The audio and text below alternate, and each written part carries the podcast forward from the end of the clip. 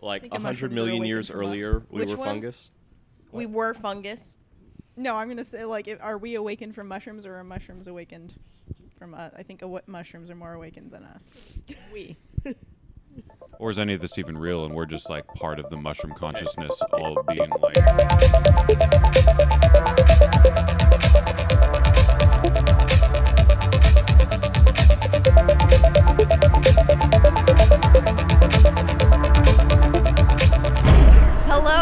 everyone. Hello, and welcome to the Outpost, a podcast about inspired thinking. I'm Lacey, and today we've got Krista, we've got Jared, Hey. we've got Tom. Tom, how are you today? fantastic. Good. Not at all questioning anything. Lies. Okay.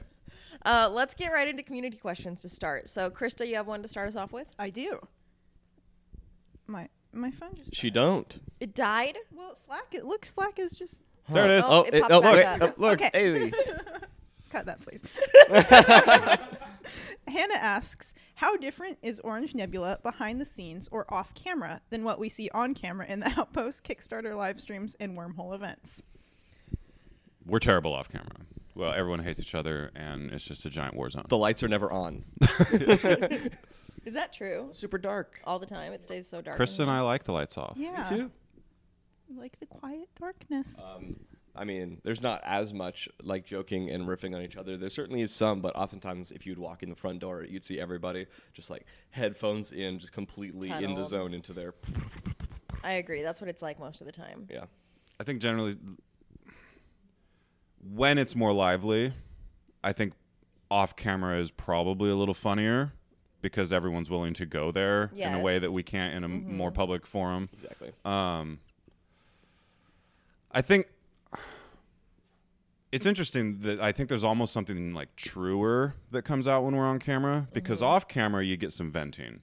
You know, like th- something will happen and someone I don't mm, who um, you know might vent about things openly and and and I think a lot of times what happens is we're when we're in the safe place of not being on camera, you do just express frustration in the moment, but then when you're on camera, um like you have to really ask yourself like you do more soul searching before you talk like what do i really think about this like what's my real heart that i want to express right now as opposed to that just like off the cuff like this person's making me crazy you know it's like yeah but are they really or are you just slightly annoyed right now Are but it's no just big already deal crazy? Or- You're or- Right. yeah. it on them. is it really their fault yeah that's a great both on and off camera, I feel like I'm constantly trying to navigate uh, limiting the jibber jabber so we can just move forward to something. well sure constantly. Sure. Sitting in on meetings, I just am constantly trying to move us forward. Our um, meetings do meander. There's absolutely, and it drives me nuts. And so I'm just constantly trying to push us here the same way I'm just quietly listening while someone answers on the couch here and just waiting to, you know, In your mind, you're just like, Try yes, yes. It's why I openly say on camera how delighted I am when questions get answered in like 20 seconds. What do we need more than that? Would you assess that it's a weird way of saying that but do you feel like what people see on camera is accurate obviously it's not the exact same experience as sitting in the office with us when you know we're totally hair down but do you feel like people are getting a fair picture of who we are when they watch these things I think for the most part. I mean, when people come and meet us any anywhere in person, I feel like they're getting the same thing that they're getting here. When we were meeting people at Gen Con this last year, it didn't feel like we were putting on any sort of facade. Um, is that the right way to say that? well, I thought you were going to say we weren't putting on any sort of mask, but we were. Because Because we literally had masks on. COVID. But no, I feel like it's it's pretty in line. Yeah, I, I, I tend to agree. I, you know, I, I, I think, yeah, I could re-say all the same stuff again, but I won't. Okay. Well, shall we move on to the second question then? Yes. Whoa. Speed run. All right, let's go ahead and move on to our next question.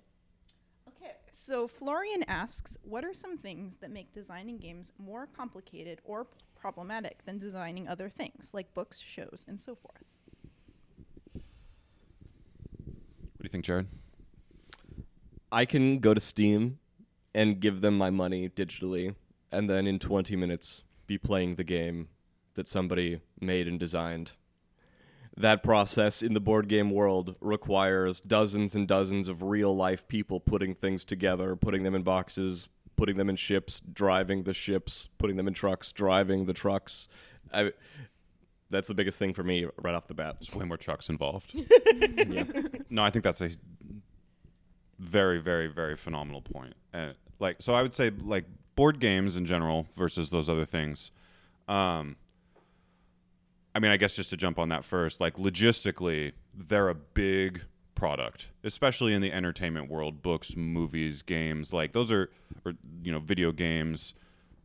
Those are big productions, but as far as actually getting it to the audience, it's a small thing. Normally, it's little bits in the or a physical book that's fairly small. Like a board game, as far as entertainment goes, is a huge physical thing that you have to get across the globe. Like I can't think of any entertainment products that are as physically big as a board game and that are susceptible to the weird things that can happen in the logistics world like a board game.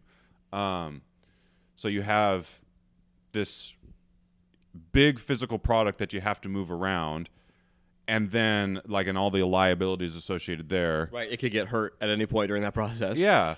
Being sold into a very niche small market. So it's like all of that adds up to being this big risk space. Mm-hmm. But then I would say that board games in general just by their very nature have they have so many variables involved. Like for on one hand, just actually designing a game and how all the pieces work together and and and have to speak to each other and all the different variables that can go off based on how people choose to do things when they're playing. You know, when you watch a movie, like once you've as the creator made the movie, like you know all the pieces are going to go off in the right order and it's going to work. Like you've done the work of defending it from itself. Like it's it can't go wrong. It's been made. Same with the book. The chapters aren't going to rearrange themselves because someone reads it in the wrong order or something. Like with the game, there's very much the constant threat of like someone did this weird thing that no one in playtesting tried and That it ruined the made it not work. And so all the weird little variables in the product itself have to be designed against. But then also there's the and we talked about this well, I guess by the time people see this, we talked about this on our unsettled live stream, which will have been like a year ago. um, but we talked about the sort of the level of trust and the meeting halfway that has to happen Yeah. between the audience and the and the creator. Were you That's going to hit on That's that? the biggest thing that I've been thinking about with this question is the human element. You know, it is this interaction with the game. And so you have to play test with so many people and different kinds of people and think about different kinds of players and how they're going to come to the game, what they're going to bring to it. You you don't have that nearly as much in these other mediums that are just presented to you because here you've got somebody actually interacting with the medium and that human element, that variable creates so much more complexity. Totally. Like with narrative, we talked about this on the on the other show. You know, if we've written a blurb of narrative that's supposed to be funny or supposed to be like emotional, that's only going to come across if the person reading it out loud buys in enough to deliver it in that light and to like it, the, the responsibility is now on someone in that play group to deliver it a certain way as opposed to an actor on a screen um, and just people can mess up rules and part of mm-hmm. that is on us to make the rule set make sense and to have explained it well. But like you don't run into a situation with a movie where someone's like trashing on some new film because there's the like because they left it on mute the whole time you know and so this movie sucked. We had a terrible experience. It's like well you screwed it up. Like that you know that doesn't happen with movies in the way that it can with games where it's just like you totally misinterpret the rules and play it wrong and then you have a bad experience and it's the game's fault. I just keep thinking about how important and how many people ask for like, you know, the FAQs section and like where's the updated rules. And can you imagine like if you went to a movie and then you're like, I want to check out the FAQ page on there. You know, I've got I've got questions about this movie. And if they they don't have to build these big sections of of question and answers because nobody it- it's not a thing. You just it's showed to you the end. because the audience is not as much of a variable that, that character. messes with the thing. Yeah.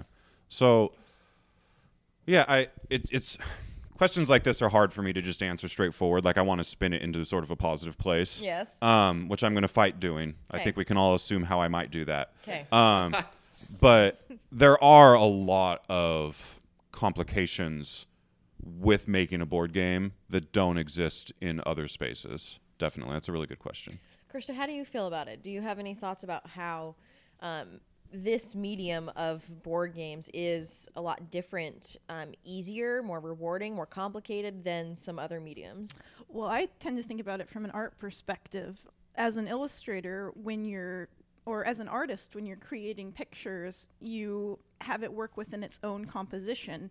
And having it work within the larger whole of a board game adds interesting new variables and challenges. For example, if you're trying to create a picture that has a good composition, you'll do it one way when it's just working with itself.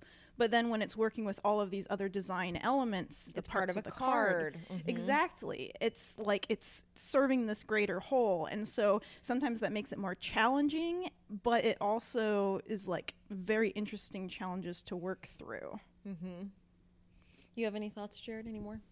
Um, I mean, just jumping off of that, the constraints of, of of card size and just the physical components of the game are a huge thing. I mean, any any video game that you play, if you if the designer wants to create this magical item that has these, you know, s- several tiered effects that work differently in different situations, you know, you can just have that text box scroll and you can just read all of it. Um, but Mm-hmm. every power or you know ability or action or anything that is designed has to for board games has to actually fit on the table in the space and like not be a, a table hog relative to every other aspect of the game and so that's like a really constraining part That's a great point. yeah and s- The brevity and like consistency, explaining things regardless of their complexity. yeah mm-hmm. Yeah, the spirit of the question was what makes it harder and frustrating, right? That was the what the Was, Was- it was- the spirit of the Well, I mean, what wasn't the question like what what is complicated and problematic? more complicated or problematic? Okay. Yes. okay mm-hmm. Okay, well then I'm shutting up.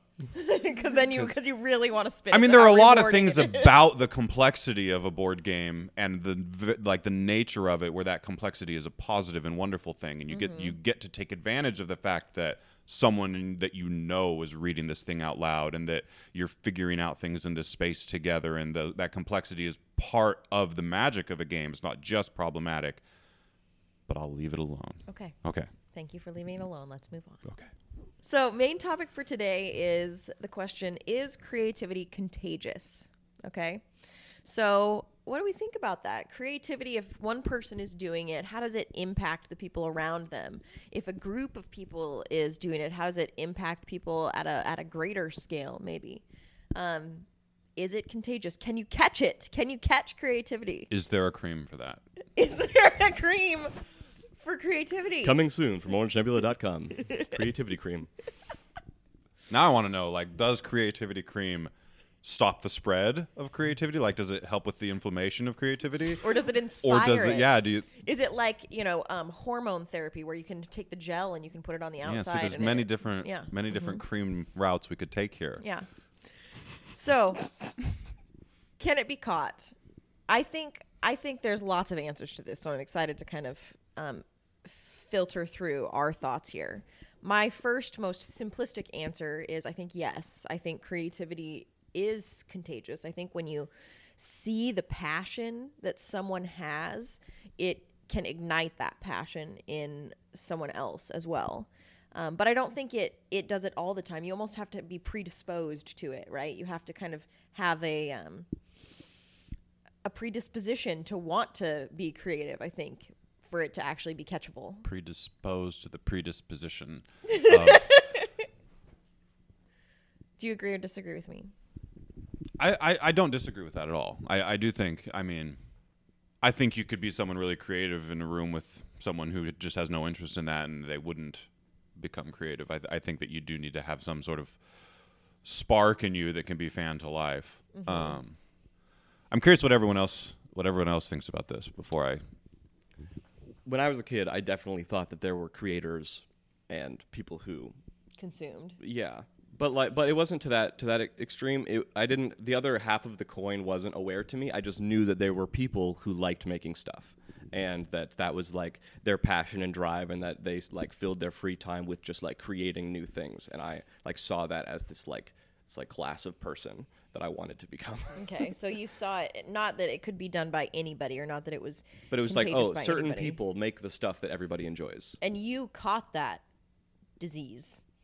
I, think it was transferred to you from them. So so it was contagious in that moment, seeing and, and imagining these people who were creators. but and it takes but it takes like a that. different person or at least for me in my experience it takes a different person to inspire you into each type of creativity so Mm. for instance i had people inspiring me into into writing and and game design much earlier than i i was being inspired into into musical creation um, you know i was in the i was ha- halfway through my my musical education just in the in the frame of like being a performer when i was spending a lot of time with justin who has had you know um, very little like structured and formalized musical musical education, but he was still uh, uniquely and creatively um, creating new music, and that like really that really inspired me and opened that that whole like frame of engagement with that medium up to me. Even though i had been creating in other aspects of my life it like took him to show me that oh anybody also could just make music. Okay, so it's not even just like creativity as a whole is contagious, but there's these little niches,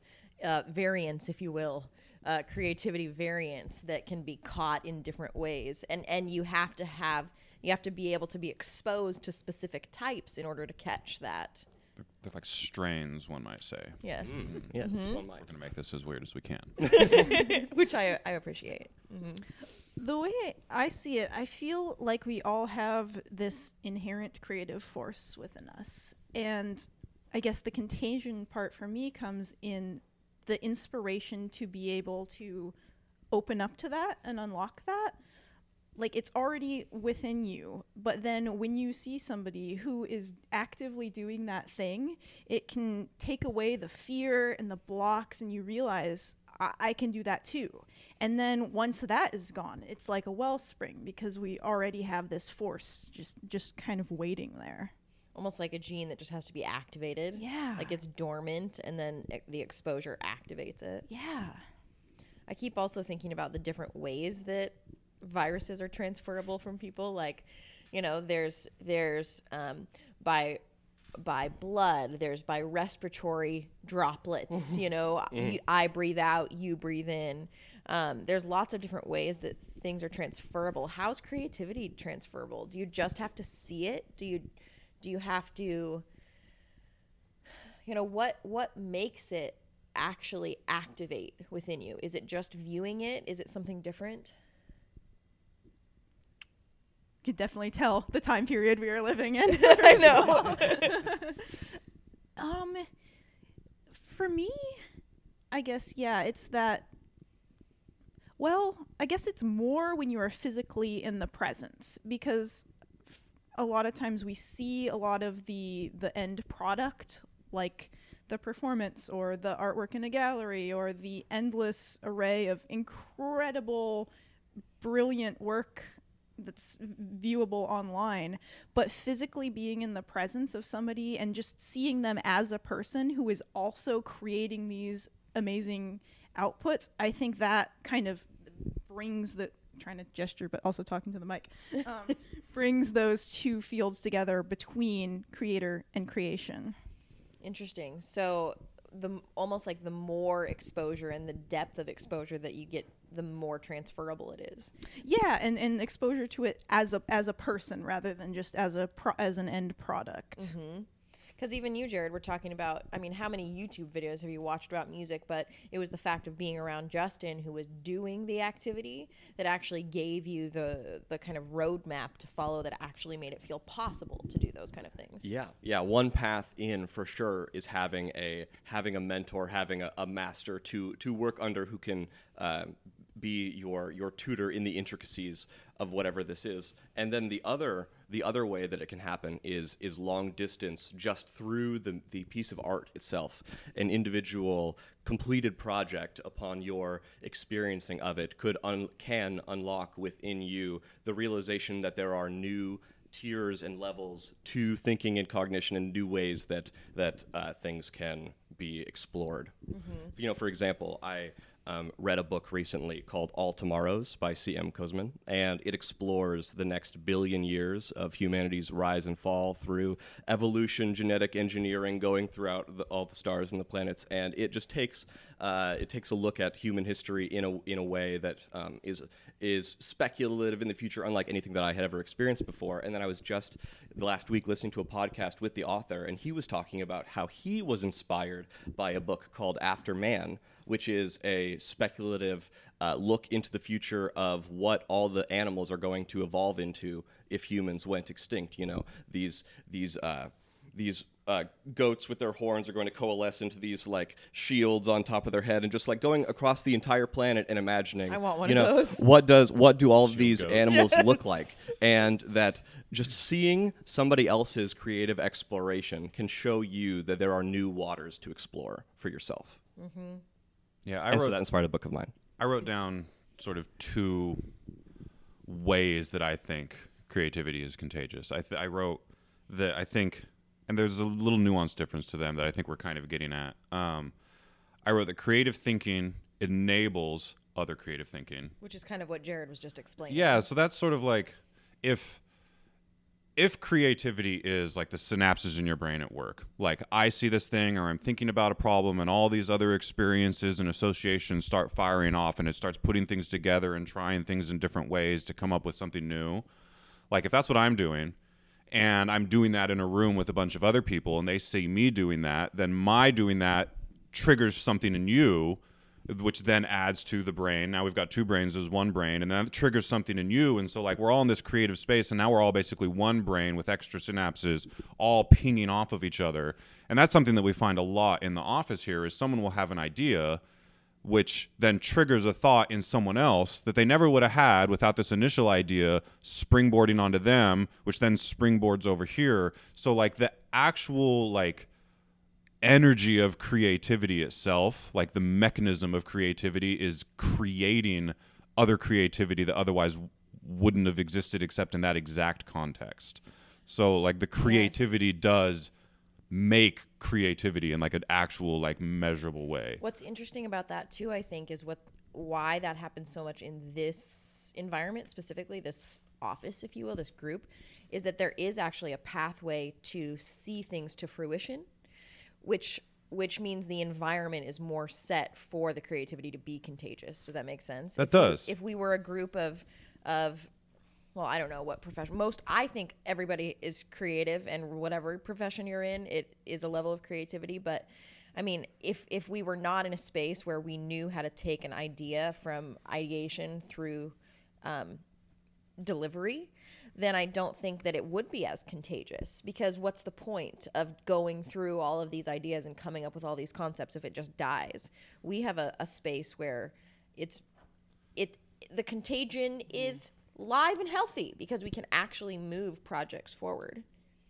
I I would say that the the real benefit in the office is just that there's more it bounces around more so like the Yes. contagious hap- mm-hmm. contagion happens more like in a more concentrated it, like more nth degrees. Mm-hmm. Um, but i do think the same contagion happens can happen to like one individual. Mm-hmm. You know so if you read a book and all of a sudden you have an idea for a book it's kind of the same thing. Like this thing that you just read triggered something in you that made you have an idea. Mm-hmm. That's you know many people who play games suddenly have an idea of their own game that is jumping off of something that they played here and the thing in their brain says but this could be slightly different and then that would be neat and that'd be cool and that'd be the, and like and then you run off on your own little and so i think the same thing can happen in sort of a like transference long distance way with just one person.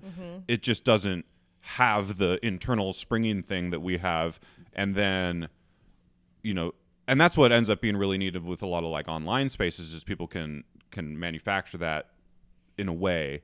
Um, you're right the we we have the like logistics to bring it home that make it easier to to like It makes us Go want to with catch it, it. yeah. You know what I mean? Like it makes me want to catch the the virus, Mm-hmm. the creative virus, because it feels like it's possible. Um, it makes it go further. I think grow more roots in our Mm-hmm. yeah I. I i buy into that so that so that was that's my first thought of how creativity is contagious is What's that it, is that it you know enables creativity Yes. the the other one is just that the like the act of being creative inspires other people to want to pursue the act of being creative. Mm-hmm. So it's not necessarily like I read that book and it made me think of a different book and so now idea. I'm It's just like, look, that person is being creative and bringing something out of themselves and for whatever like psychological emotional reason that I personally have and it'll be different for many people and even for ourselves in our own lives like maybe it's envy. Maybe it's just inspiring you. Maybe you're jealous. Maybe like there could be any litany of reasons seeing someone be creative makes you want to be creative but it, in a lot of ways it's not even necessarily like their idea gave you an idea. It's just the fact that they had an idea makes you think i want an idea too. Or like you're saying realize the potential exists to have an idea you know and, and then i think this can happen large scale. Like that country is solving their energy problem other countries now think maybe we should solve our energy problem Yeah. or whatever. Like companies do this all the time. Look at them innovating. Why aren't we innovating? And it doesn't the their innovation doesn't directly trigger the whatever it is this group is going to do, but the idea of the that is an option is sort of a different type of contagion. Mm-hmm. And I think that's really important too, because then it's not even dependent on the outcome. Whatever stage that you are inhabiting currently, whether you're a beginner, you're a student, you're a prof- professional, all of those have the potential to spark that interest and passion in other people who are maybe at that stage or not quite there yet. And this is where the sickness thing breaks down. Because I can't say, Jared is sick. I could be sick too, and then just mm-hmm. become We're all sick. sick. Yeah. so the metaphor is flawed. I do think you talked about envy for a minute, and envy is an interesting one because I find for myself, when I feel envy, it actually almost shuts down my creativity. Like sometimes I'll end up, I follow people on social media, and and there's somebody who maybe is doing something that's like what I want to be doing. Mm-hmm. And if I start feeling envious, like, how come they're there and I'm not there? Well, I want to be there. Why am I not there? It actually toggles off my creativity switch and makes me not want to try as much. And I'll usually f- pretty quickly unfollow somebody that way because I can sense that in myself that that envy turns off my desire to do my best because I'm comparative at that point. Um, so so that's a, a, a little bit of a different variation because they're being creative and they're being creative in a way that I want to be, but because I'm viewing them in that way, it's doing the opposite. It's not inspiring me. I mean, if you go on YouTube and look up any like virtuosic uh, musician, the comments underneath are people being like, "Well, I just threw away my guitar," or uh, "Man, I wish I could," on on the piano, you know, and that there are, it, you know, I think that is a very common human response. That if if the the exceptional like creativity that you're observing isn't like immediately feasible to your mind that there is this impulse this itch to it's a just depression. give up yeah It's a depression as opposed to an activation Yeah. sometimes. I feel like that that envy feeling though can also be like a sign that okay, this is something that I care about. Like it can be an indicator. For example, there's so many people who are very successful in their fields or have, you know, whatever sort of external outcomes, like they're succeeding at whatever they're doing. And you probably feel no envy about that because you would not want that to be in that position for mm-hmm. anything and you don't care about what they're doing it just genuinely doesn't interest you but when you feel that little oh i would want that that mm-hmm. then like i feel like that can be a sign that that is what matters to you. And then kind of taking that out of a realm of you know oh that person has it i want that. But just realizing oh I want that. And then mm-hmm. doing that. And then I feel like that kind of leads into it's like the external I guess that's a kind of contagion. You're seeing it externally and then it's arising in you. I wonder if if part of that when we talk about the idea of being exposed to some person a real person who you can actually see do the process. You know when i start to feel that desire of envy it's usually because i can't see the path you know? I see that they have what i want but i don't know the path. And that lack of understanding uh, that lack of clarity feels like a depression as opposed to an activation. And so if I had somebody that I knew that was that successful, that had what I wanted from a creative standpoint, and I could actually watch and be mentored by them, then it might end up being much more of a of a contagion to me. Um, Well, Does I that think make sense? I think it does, and I think a lot of this is really subjective to where we're all at in our lives and at different times and at different mindsets and in different contexts. You know, I think, you know, the flip side of that is sometimes, you know, just if we're still on this like envy or jealousy thing, like sometimes I think that can encourage people to dive into something like, look, this person has used their creativity and now they're getting to do this thing that they want to do. I'm capable of doing that and I want to do that thing. Like, But there has And to then be they that go out and belief do of it. your own capability. well, sure. That's the but that, but that's what I'm, crux. yeah. But there, mm-hmm. there's going to be as many different versions of that as there are people. Um, you know, so like all everyone's response to that is going to be a very specific to them thing. But you know, I, I think seeing someone else be creative can, can completely inspire you to go and be creative. Like we we have had many people write to us that say, "Hey, I listened to the Outpost and I was inspired to make this thing now because I see you people making things and they see that we're just a bunch of jokers and yet here we are making a thing and then they realize I also can make a thing and I feel like frustrated with myself and with my life that I haven't done this yet. So they have this sort of like tumultuous emotional reaction to seeing someone else be creative, but then it something tri- you know trips in them to where they become willing to embrace it and to give themselves permission and to step forward. And some you know so sometimes something like like envy or jealousy can shut a person down. Other times it can be the catalyst that makes them realize like this isn't i don't want to just exist in a state of jealousy. I want to actually do the thing. Mm-hmm. And you know so i think that's going to be really like unique to each person. Mm-hmm. And I think also if like if you break it down to it, its essential components, the thing that you are wanting, and removing it from that external outcome, like you are just doing it for these pieces that inspire you and that fill you with life, then it is immediately attainable. Like the the end outcome of oh this person has written this book or it, it's somehow if made you it define success as the doing of the thing as Yeah. opposed to the result of doing the thing. exactly, Mm-hmm. then it is immediately attainable. Yeah, if the question is, is creativity contagious? You know, there's the whole brain uh, brain synapse part, but then in this context, I think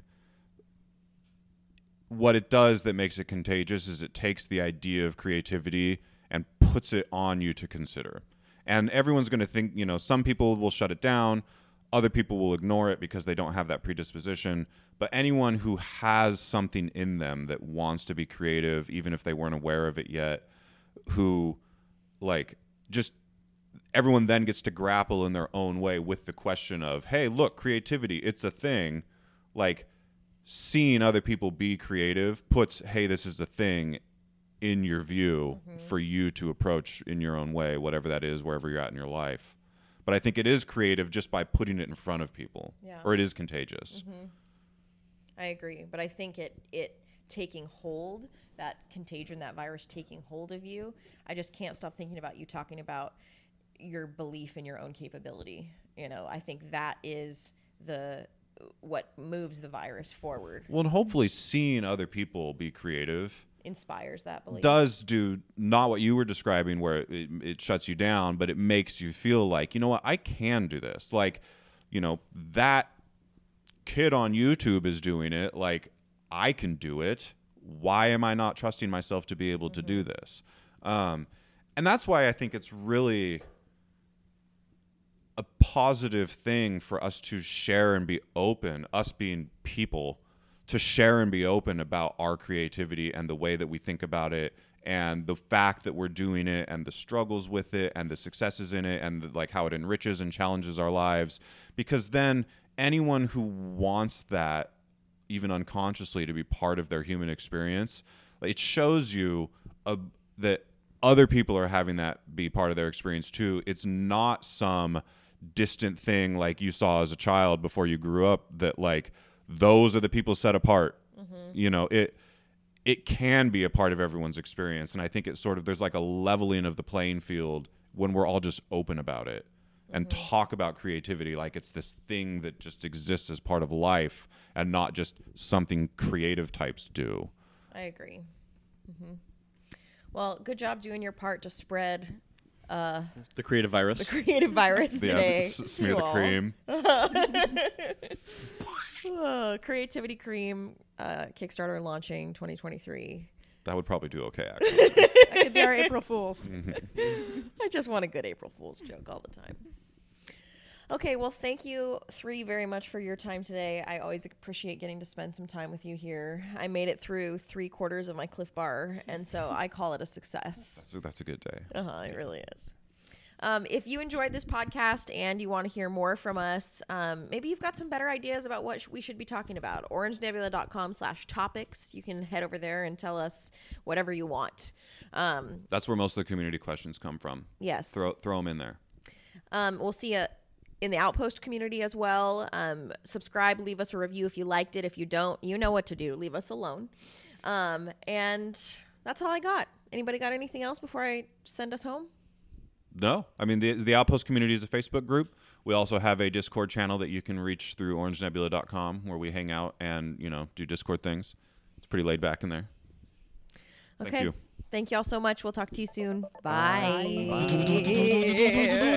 Uh,